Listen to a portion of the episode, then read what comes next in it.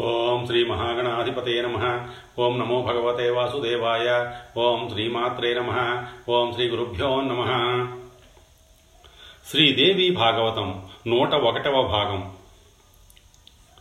మన్వంతరాలలో మహాదేవి. సౌనకాది మహామునులారా మొదటి మన్వంతరంలో జగన్మాత వింధ్యవాసినిగా ఆరాధనలు అందుకుంది. మిగతా మన్వంతరాలలో ఏ ఏ రూపాలతో ఎవరెవరి అర్చనలు అందుకున్నదో తెలియజెప్పమని నారదుడు అడిగాడు. నారాయణ మహర్షి ఇలా వివరించాడు. నారద స్వయంభువుడు మొదటి మనువు. ఆయన వింధ్యవాసిని ఆరాధించి అకంటకంగా రాజ్యపాలన సాగించాడు. ప్రియవ్రత ఉత్తానపాదులు ఇద్దరు అతడి కుమారులు. మహాతేజస్సులు పరిపాలకులుగా సుప్రసిద్ధులు. ఈ స్వాయంభవుడి స్వాయంభువుడి తరువాత స్వారోచిషుడు రెండవ మనువు. ఇతడు ప్రియవ్రతుడి కుమారుడు అప్రమేయ బలపరాక్రమ సంపన్నుడు. కాళింది తీరంలో ఆశ్రమం కట్టుకొని మట్టితో దేవీ విగ్రహం చేసి దాని ఎదుటే కూర్చుని తపస్సు చేశాడు. పన్నెండు సంవత్సరాలకి అమ్మవారు అనుగ్రహించింది. కోటి సూర్యప్రభలు విరజిమ్ముతూ ప్రత్యక్షమయ్యింది. స్వారోచిషుడికి సర్వమన్వంతరాలకు ఆధిపత్యం ప్రసాదించింది. తారిణి అనే పేరుతో ప్రసిద్ధికెక్కింది తరువాత ఉత్తముడు అనే మూడవ మనువు ప్రియవ్రత సుతుడు గంగా తీరంలో మూడేళ్ళు తీవ్రంగా తపస్సు చేసి అమ్మవారి అనుగ్రహానికి పాత్రుడయ్యాడు. నిష్కంటకంగా రాజ్యం పరిపాలించి ఉత్తమ సంతానం పొంది భోగభాగ్యాలు అనుభవించి ధర్మకార్యాలు ఆచరించి రాజర్షి పదవిని పొందాడు. ప్రియవ్రతుడి నాలుగవ కుమారుడు తామసుడు. మనువయ్యాడు నర్మదా నది దక్షిణ తీరంలో దేవీ సమర్చన చేశాడు. వసంత శరదృతువుల్లో నవరాత్రి సపర్యలు చేశాడు. స్తోత్రాలతో అనుగ్రహం సంపాదించాడు. జలజాక్షిగా అవతరించి జగన్మాత వరాలు ప్రసాదించింది. అకంటకంగా రాజ్యమేలి పది మంది మహావీరుల్ని పుత్రులుగా పొంది ఉత్తమ లోకాలకు చేరుకున్నాడు. తామసుడి తమ్ముడు రైవతుడు ఐదవ మనువయ్యాడు కాళింది తీరంలోనే తపస్సు చేశాడు. సరస్వతి బీజాక్షరంతో కలిపి అమ్మవారి మహామంత్రాన్ని రహస్యంగా జపించాడు. జగజ్జనని అనుగ్రహానికి పాత్రుడై రాజ్యాన్ని శత్రుపీడారహితంగా పాలించి సత్పుత్రుల్ని పొంది ఇంద్రలోకం చేరుకున్నాడు.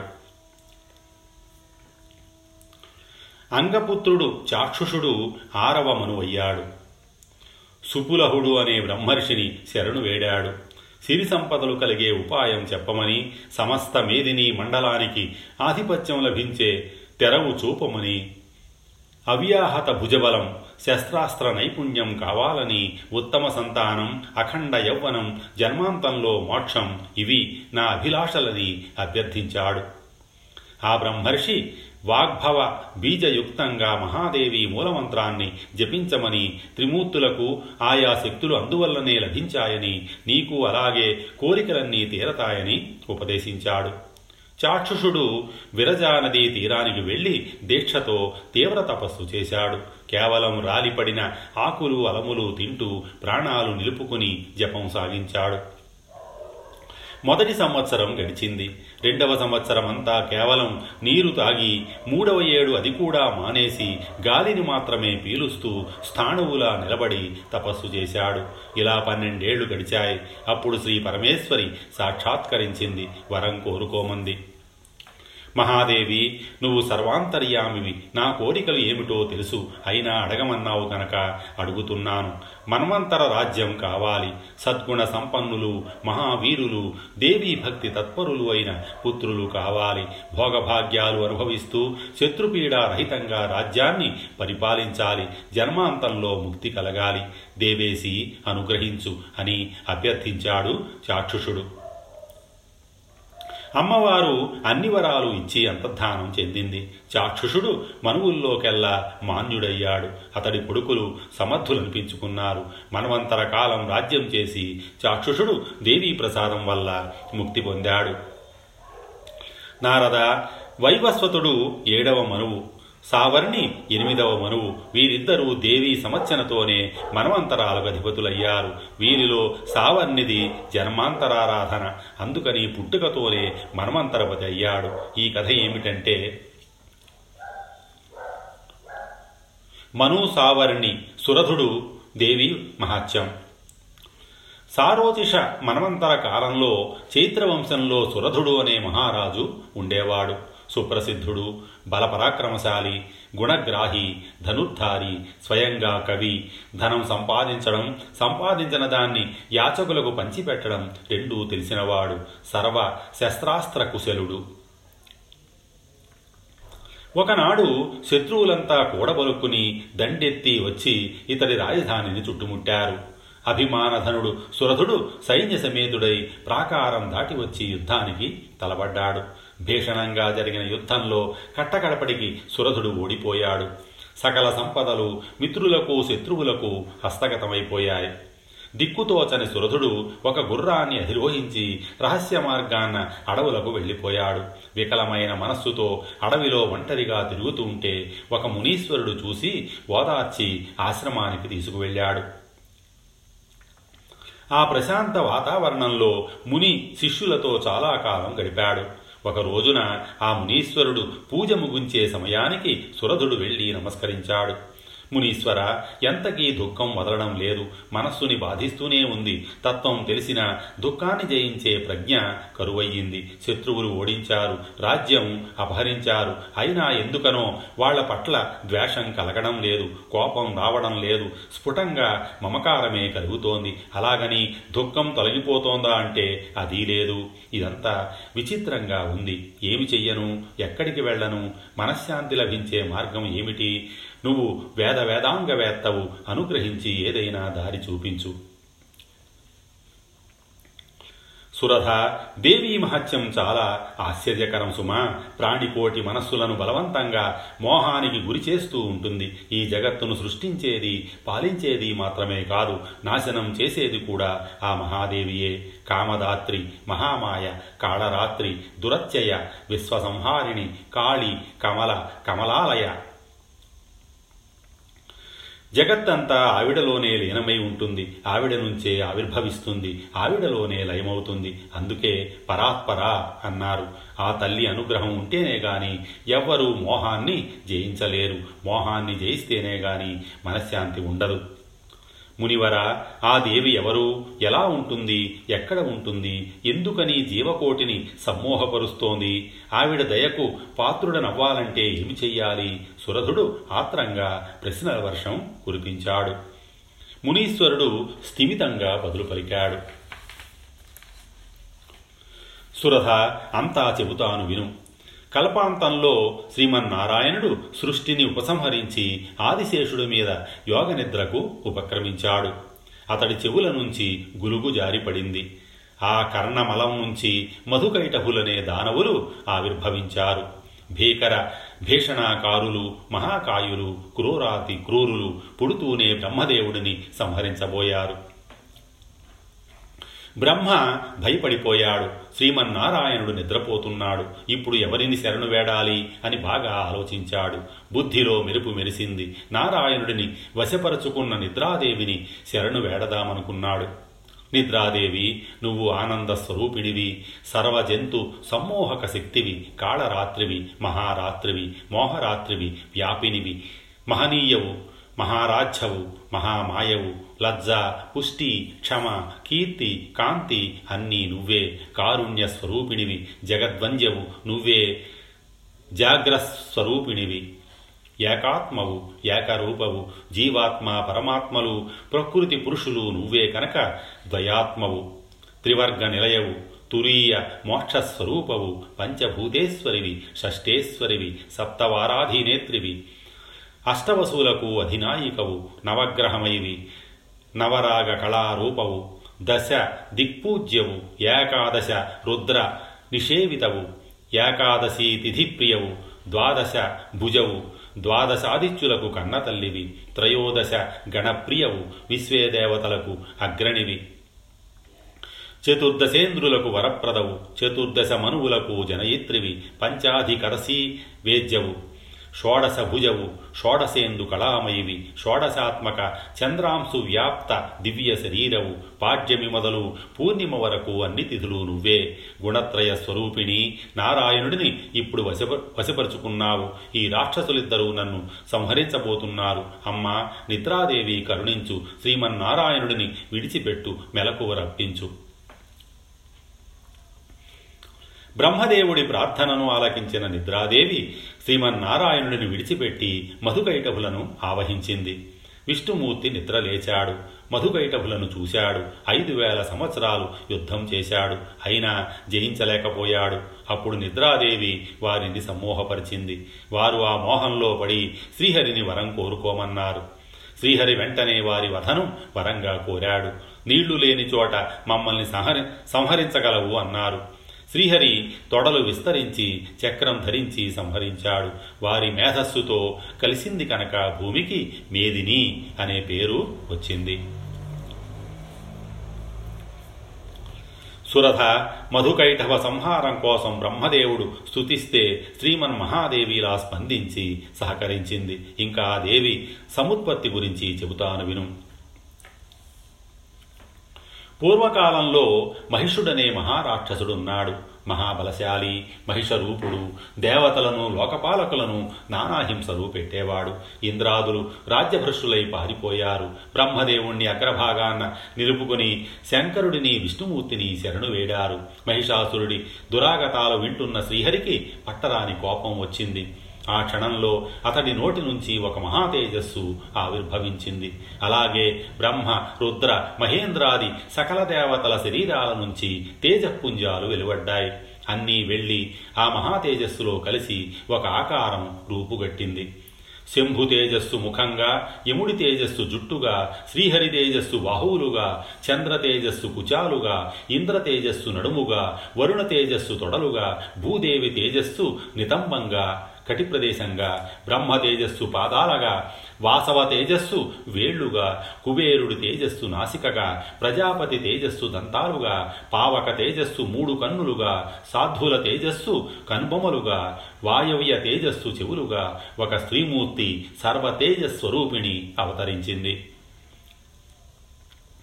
శివుడు శూలాన్ని విష్ణువు చక్రాన్ని వరుణుడు శంఖాన్ని అగ్నిదేవుడు శక్తిని వాయువు ధనుర్బాణాలను ఇంద్రుడు వజ్రాయుధాన్ని ఐరావతం ఘంటను యముడు కాలదండాన్ని బ్రహ్మదేవుడు అక్షమాల కమండలువులను సూర్యుడు రశ్మిమాలను కాలుడు కవచ ఖడ్గాలను సముద్రుడు వస్త్రహారాలను చూడామణి కుండల కటక భుజాంగ నూపుర గ్రైవేయకాది ఆభరణాలను విశ్వకర్మ ఉంగరాలను హిమవంతుడు సింహవాహనాన్ని కుబేరుడు సురాభాండాన్ని పానపాత్రను ఆదిశేషుడు నాగహారాన్ని భక్తితో సమర్పించారు.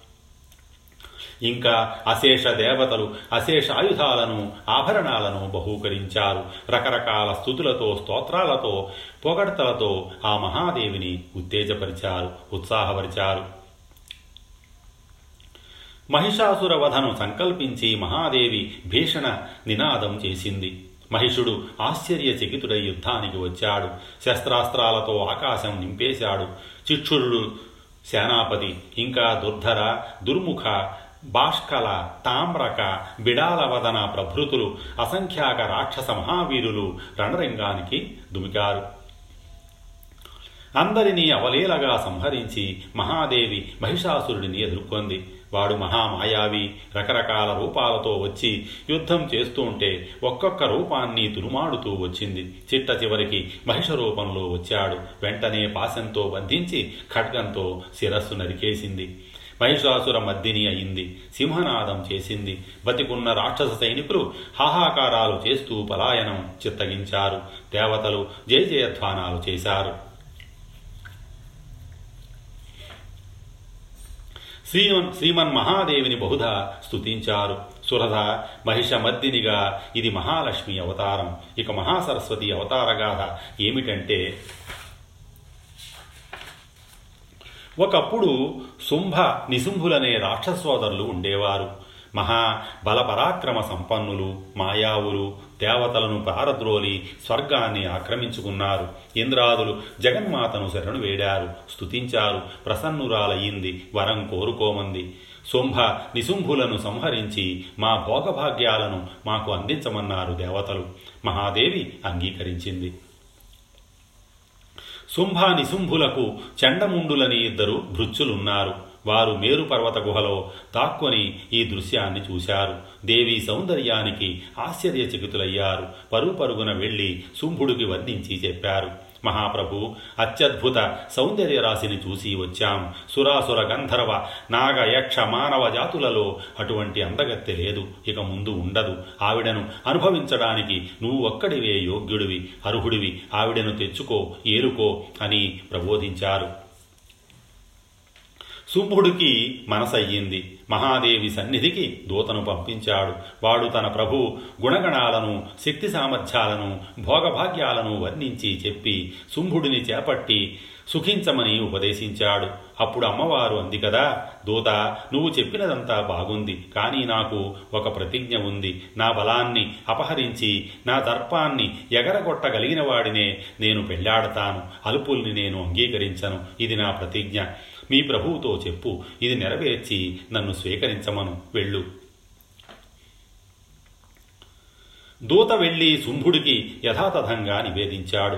దానవ ప్రభువుకు కోపం వచ్చింది. ఆ దుష్టురాలిని జుట్టు పట్టుకుని లాక్కురా అని గర్జించి ధూమ్రాసనుడిని పంపించాడు. అరవై వేల సైన్యంతో వాడు వెళ్ళి భస్మమైపోయాడు. వర్తమానం అందింది. శుంభుడు మండిపడ్డాడు. చెండా ముండా రక్తబీజులను వరుసగా పంపించాడు. మహాదేవి చేతిలోని త్రిశూలానికి వాళ్ళు ముగ్గురు బలైపోయారు ఈసారి శుంభని శుంభులే స్వయంగా రణరంగానికి దిగారు. భయంకరంగా పోరాడి నిహతులయ్యారు. విబుధులు సంతోషంతో మహాదేవిని వాగీశ్వరిగా కొనియాడారు. సురథ సృష్టి స్థితి లయకారిణి ఆ పరమేశ్వరిని నువ్వు కూడా ఆరాధించు. అంతర్బహిశత్రువులు అంతరిస్తారు. మనశ్శాంతి భోగభాగ్యాలు లభిస్తాయి అని మునీశ్వరుడు ఉపదేశించాడు. నారద. సురధుడు అప్పటి నుంచి దేవీ భక్తి తత్పరుడయ్యాడు. జితేంద్రియుడై నిరాహారుడై ఏకాగ్ర చిత్తంతో దేవేశిని ఉపాసించాడు. మృణ్మయ మూర్తిని ఎదుట పెట్టుకొని నిలుపుకొని భక్తి ప్రపత్తులతో పూజలు చేశాడు. తన శరీరంలోని రక్తమాంసాలను నైవేద్యం పెట్టాడు. జగన్మాతకు దయ కలిగింది. ప్రసన్నురాలై సాక్షాత్కరించింది. నీ రాజ్యం నీకు లభిస్తుందని నిష్కంటకంగా ఏరుకొమ్మని మోహం నశించి జ్ఞానం కలుగుతుందని వరాలు కురిపించింది. వచ్చే జన్మలో మనుసావర్ణి అవుతావు ఒక మనవంతరానికి అధిపతి అవుతావు మంచి సంతానం కలుగుతుంది అని కూడా ఆశీర్వదించి అంతర్ధానం చెందింది. అమ్మవారు ఆదేశించినట్టే సురథుడు సావర్ణిగా జన్మించాడు. ఎనిమిదవ మనవంతరానికి అధిపతయ్యాడు. ఈ ఉపాఖ్యానం చదివినవారు విన్నవారు దేవి అనుగ్రహానికి పాత్రులవుతారు.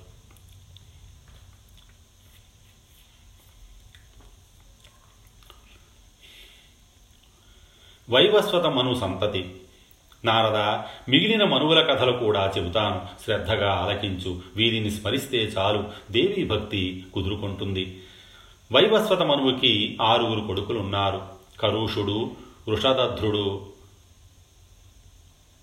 నాభాగుడు దిష్టుడు శర్యాతి త్రిశంకుడు. ఆరుగురు మహాబలశాలురే.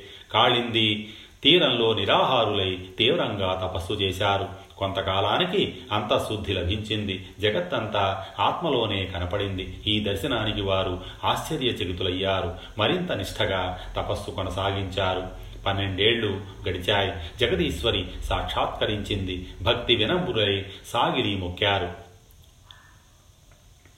మహేశ్వరి జయేశాని పరమే కరుణాలయే.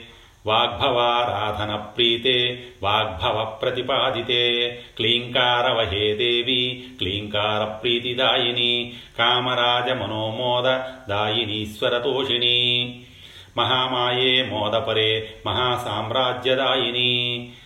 విష్ణ్వర్క హరచక్రాది స్వరూపే భోగవర్ధిని. ఆరుగురు రాకుమారులు ముక్తకంఠంతో ఆ మహేశ్వరిని స్తుతించారు. ప్రసన్నురాలయ్యింది రాజపుత్రులారా మీరు మహాత్ములు తపస్సులు నిష్కల్మషులు అంతఃశుద్ధిని సాధించిన వారు నన్ను ఉపాసించారు. మనస్సులో ఉన్న కోరికలన్నీ అడగండి. నేను ప్రసన్ననయ్యాను తీరుస్తాను అంది. మహాదేవి నిష్కంటక రాజ్యాన్ని ఇయ్యి సత్పుత్రులను ప్రసాదించు దీర్ఘాయుష్మంతుల్ని చెయ్యి. అవ్యాహతంగా భోగభాగ్యాలు అనుభవించేటట్టు యశస్సు తేజస్సు సమ్మతి కలిగేట్టు మా ఆరుగురికి వరం ప్రసాదించు.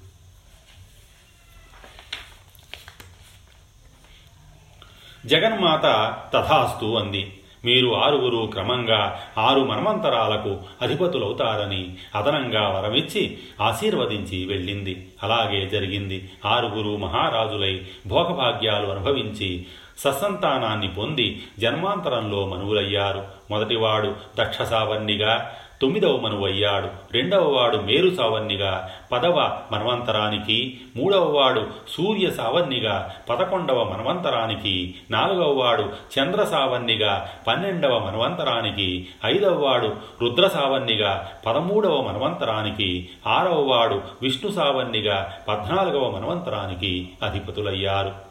ఈ పదునలుగురు మనువులు దేవీపాద చింతకులు పరమ పూజ్యులు లోకవంజులు మహా ప్రతాపశాలులు భ్రామరీదేవి అనుగ్రహానికి నోచుకున్నవారు.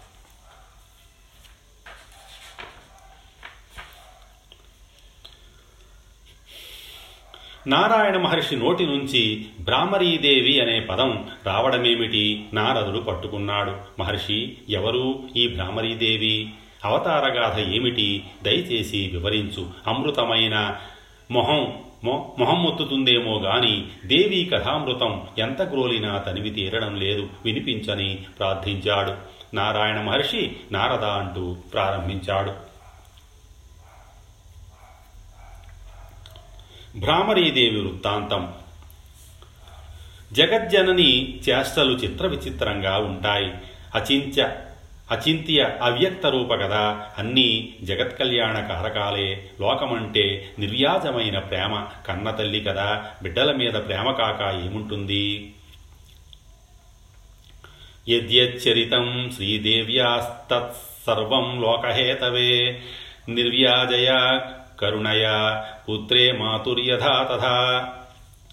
పూర్వకాలాన పాతాళంలో అరుణుడు అని ఒక మహాదైత్యుడు ఉండేవాడు. దేవద్వేషి మహాబలుడు మహాఖలుడు దేవతలను జయించాలనే కోరికతో వాడు హిమవత్ పర్వతానికి వెళ్ళి బ్రహ్మదేవుణ్ణి ఉద్దేశించి తీవ్ర తపస్సు చేశాడు. గంగా తీరంలో పండుటాకులు తింటూ యోగ మార్గాన గాయత్రి మహామంత్రాన్ని జపిస్తూ తపస్సు చేశాడు. వాడి శరీరం నుంచి బయలువెడలిన తపోగ్ని జగత్తుని దహించివేయన ఆరంభించింది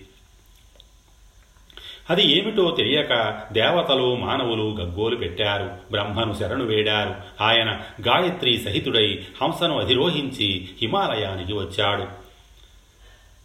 ప్రాణమాత్ర వశిష్ఠుడై రెండవ అగ్నిదేవుడిలా వెలిగిపోతున్న అరుణ దైత్యుణ్ణి చూశాడు. వత్స వరం కోరుకో అన్నాడు. ఈ మాటలు వినపడడంతోనే అమృతం చిలికినట్టయింది. అరుణుడికి ప్రాణాలు లేచి వచ్చాయి. కళ్ళు తెరిచాడు. ఎట్ట ఎదుట గాయత్రి సహితుడై చతుర్ముఖుడు చతుర్ముఖుడు. అరుణుడు సాష్టాంగపడ్డాడు. ఇద్దరిని భక్తి ప్రపత్తులతో స్థుతించాడు మరణం లేకుండా వరం ఇమ్మన్నాడు.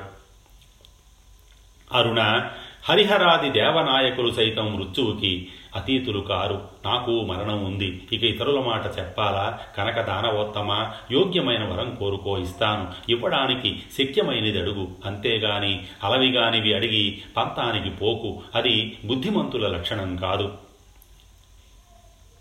అయితే చతుర్ముఖ యుద్ధంలో గాని మరొక చోట గాని శస్త్రాస్త్రాలతో గాని పురుషులతో గాని స్త్రీలతో గాని ద్విపాత్తులతో గాని చతుష్పాత్తులతో గాని రెండూ కలిసిన వాడితో గాని నాకు మృత్యువు లేకుండా వరం అనుగ్రహించు. దేవతలను జయించడానికి కావలసిన బలం ఇయ్యి బ్రహ్మదేవుడు తథాస్తు అన్నాడు. హంసవాహనం కదిలింది. వెళ్ళిపోయాడు. అరుణుడు పాతాళం చేరుకున్నాడు. దైత్యులనందరినీ సమావేశపరిచాడు. బ్రహ్మదేవుడిచ్చిన వరం గురించి చెప్పాడు. వెంటనే అమరావతి మీదకి దండు వెళ్ళాలి అన్నాడు. యుద్ధవార్తను తెలియపరిచి రమ్మని ఇంద్రుడి దగ్గరికి దూతను పంపాడు. దేవేంద్రుడు గడగడలాడాడు. దేవతలను తీసుకుని బ్రహ్మదేవుడు సన్నిధికి పరుగు తీశాడు. విష్ణుమూర్తిని కలుపుకొని అందరూ శివుడి మందిరానికి వెళ్ళారు. అరుణాది దైత్యులను సంహరించడం ఎలాగా అని విచారణ చేశారు. అంతలోనే అరుణుడు స్వర్గలోకాన్ని ఆక్రమించాడు. సూర్యచంద్రులను దిక్పాలకులను తోసిరాజన్నాడు. తానే అన్ని రూపాలు ధరించి ఆయా పదవులు అధిష్ఠించాడు. దిక్కుతోచని దిక్పాలకులు శివుడి సన్నిధికి చేరుకున్నారు. పరిస్థితి విషమించిందని మొరపెట్టుకున్నారు.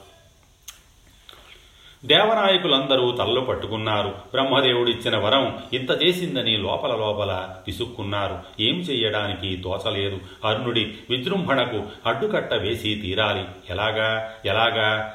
సరిగ్గా అదే సమయానికి అశరీరవాణి వినిపించింది. జగన్మాతను ఆశ్రయించండి. మీ పని నెరవేరుతుంది. అరుణుడు గాయత్రి జపతత్పరుడు. ఆ మంత్ర జపాన్ని వాడు విడిచిపెడితే చాలు. మృత్యుయోగ్యుడవుతాడు. ఈ మాటలతో దేవతలకు ఒక దారి దొరికినట్టనిపించింది. వెంటనే ఇంద్రుడు బృహస్పతిని ఆహ్వానించాడు. అరుణుడి దగ్గరికి వెళ్ళమన్నాడు. వాడు గాయత్రిని విడిచిపెట్టేట్టు ఎలాగోలాగా చెయ్యమన్నాడు. ఇది దేవకార్యం నీకు తప్పదన్నాడు. ఈలోగా మేమందరము భువనేశ్వర్ని ఉపాసిస్తాం అనుగ్రహం సంపాదిస్తాం నీ కర్తవ్యం తేలికవుతుందని చెప్పి దేవగురువును పంపించాడు. ఆయనటు వెళ్ళగానే దేవతలందరూ సుస్నాతులై జాంబూ నదేశ్వరిని ఉపాసించారు. మాయా బీజాక్షర సహితంగా మహామంత్రాన్ని జపిస్తూ దేవి యజ్ఞాలు నిర్వహించారు. బృహస్పతి అరుణుడి దగ్గరికి వెళ్ళాడు. అతడు గద్దించి ప్రశ్నించాడు బృహస్పతి ఎక్కడి నుంచి రాక ఇక్కడికి ఎందుకు వచ్చావు? నేను మీ వాణ్ణి కాదు పైగా శత్రువును. దైత్యనాయక ఇదేమిటి ఇలా మాట్లాడుతున్నావు? నువ్వు మావాడివి కాకపోవడమేమిటి? మేము ఉపాసించే దేవినే నువ్వు నిత్యం ఉపాసిస్తున్నావు. మరి పరాయివాడవెలా అవుతావు? దైవపక్షపాతివే సందేహం లేదు. బృహస్పతి మాటలకు అరుణుడు హూంకరించాడు. దేవతలు ఉపాసించే దేవిని నేను ఆరాధించడమేమిటి? దేవద్వేషిని కదా కూడదుగాక కూడదు అనుకున్నాడు. దురభిమానానికి పోయాడు. ఆ క్షణంలోనే గాయత్రి మంత్రాన్ని విడిచిపెట్టేశాడు. అంతే నిస్తేజస్కుడైపోయాడు బృహస్పతి గమనించాడు. పని జరిగిందని జరిగిపోయిందని సంబరపడుతూ నిర్గమించాడు. ఇంద్రుడికి సమాచారం అందించాడు. దేవతలంతా సంతోషించారు. పరమేశ్వరిని మరింత దీక్షగా ఉపాసించారు. ఎట్టకేలకు జగన్మాత సాక్షాత్కరించింది.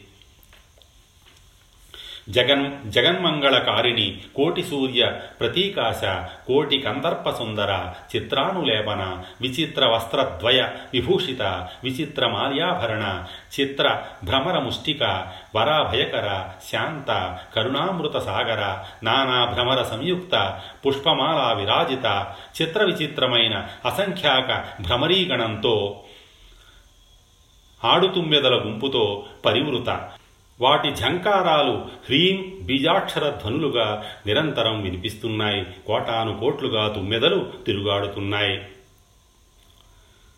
సర్వశృంగార వేషాఢ్య సర్వవేద ప్రశంసిత సర్వాత్మిక సర్వమయి సర్వమంగళ రూపిణి సర్వజ్ఞ సర్వజనని సర్వేశ్వరి శివ ఈ జగదంబికను చూడటంతోనే బ్రహ్మాది దేవతలు సాష్టాంగ దండ ప్రణామాలు చేశారు. అత్యద్భుతంగా స్తుతించారు.